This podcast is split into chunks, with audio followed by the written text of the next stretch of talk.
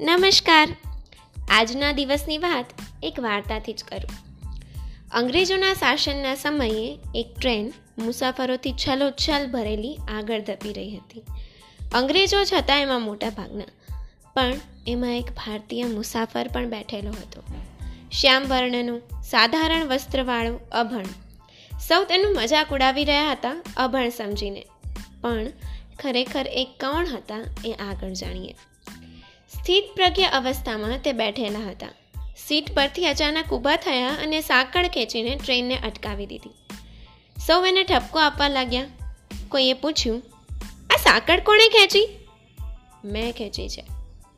કારણ પૂછવામાં આવતા કહ્યું કે અનુમાન મુજબ બસો વીસ મીટરના અંતરે ટ્રેનના પાટા ઉખડેલા છે. અને તેની પાછળ જણાવતા એમ કહ્યું કે સ્વાભાવિક ઝડપમાં અંતર આવી ગયું છે. પાટા પરથી ટ્રેન પસાર થતાં જે અવાજ આવે તેના પરથી મેં આ જોખમનું અનુમાન લગાવ્યું છે. ખરાઈ કરવા બસો વીસ મીટરના અંતરે સૌ ગયા અને જોઈને સ્તબ્ધ થઈ ગયા. પાટા ઉકળેલા હતા.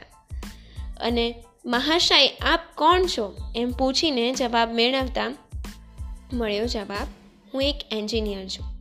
મારું નામ છે ડૉક્ટર વિશ્વસ્વરૈયા હા, અને આજે એ જ મોક્ષાગુંદમ વિશ્વેશ્વરૈયાનો જન્મદિવસ, પંદર સપ્ટેમ્બર.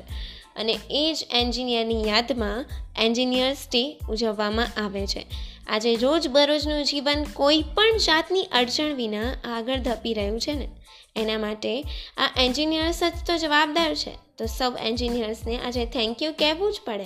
અને એમની જ યાદમાં આ એન્જિનિયર્સ ડે ઉજવવામાં આવે છે. અને આ એન્જિનિયર્સ એટલે કે સિવિલ એન્જિનિયરિંગના જનક વિશ્વેશ્વરૈયા. જેમણે અમૂલ્ય યોગદાન આપ્યું છે. અને તેઓને એટલે જ સરનો ખિતાબ મળ્યો છે. બ્રિટન અને ભારત એમ બંને દેશોનું સન્માન મેળવી ચૂક્યા છે.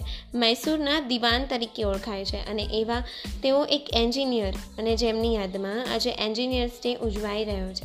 અને સાથે બાકી બધા જ એન્જિનિયર્સને હું થેન્ક યુ કહું છું કે જેમના લીધે આપણી રોજબરોજની જિંદગી બહુ જ સરળ રીતે પસાર થાય છે. અને છેલ્લે અમૃત ઘાયલની એક પંક્તિ. કેમ ભૂલી ગયા? દટાયો છું. આ ઇમારતનો હું પાયો છું. મીંડું, સરવાળે છું છતાં.